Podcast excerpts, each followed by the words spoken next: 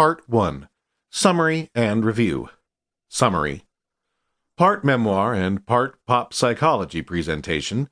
Option B Facing Adversity, Building Resilience, and Finding Joy by Sheryl Sandberg and Adam Grant is about the struggles that Sandberg faced after her 47 year old husband's unexpected death in 2015.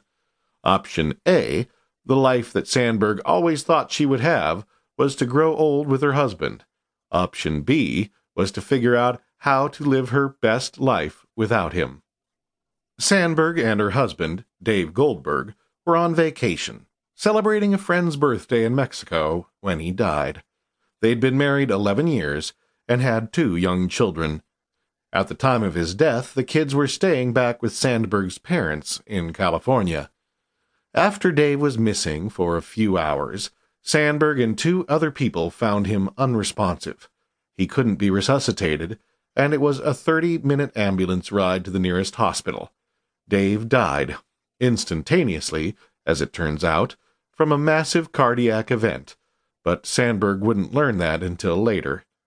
Sandberg traveled back to California to give her kids the bad news, which was intensely upsetting for everyone. The funeral, too, was incredibly hard. Sandberg's grief was almost unbearable. Still, she was intrigued when Adam Grant, a family friend and a psychologist at the University of Pennsylvania, told her that resilience wasn't an innate, fixed trait, but something that people can cultivate in themselves. She resolved to work with Grant to learn more about resilience and how she could use it to move forward. One of the first and most important things that Sandberg learned was a concept called the three P's, which stand for personalization, pervasiveness, and permanence. Psychologist Martin Seligman identified these as the three traits that prevent people from overcoming traumatic events like grief. The first P, personalization, is about self blame. People who blame themselves for bad things that happen have a much more difficult time getting past them than those who believe it wasn't their fault. The second P, pervasiveness, refers to the assumption that a tragedy will touch every aspect of life.